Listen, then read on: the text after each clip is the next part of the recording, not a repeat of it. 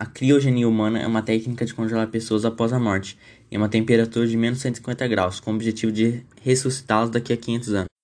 Um dos pontos negativos desse processo é de que os próprios métodos usados para congelar uma pessoa causam danos às células que só poderiam ser reparados por tecnologias que ainda não existem. Mas ao mesmo tempo, um ponto positivo é de que as pessoas serão ressuscitadas daqui a 500 anos. Esse processo ainda não existe nos humanos, mas já dá certo em embriões.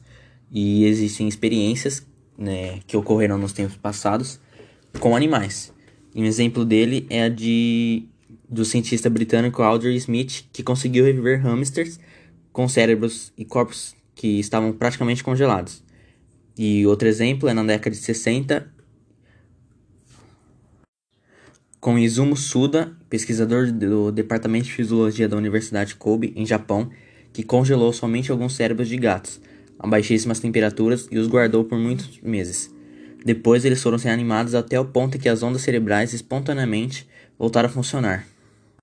Voltando para a parte humana, uma pergunta que fica é sobre a memória, se os humanos vão se lembrar do que eles foram antes de, ser, antes de serem congelados.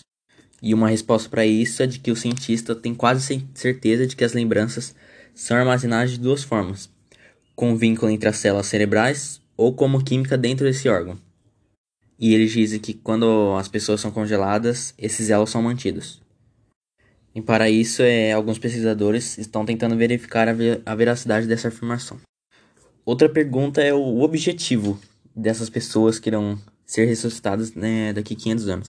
E eles falam que as pessoas que é, serão ressuscitadas, ela talvez tenha curiosidade de conhecer as que viveram no passado. E para finalizar, temos alguns exemplos de países que são a favor desse congelamento e outros países que não.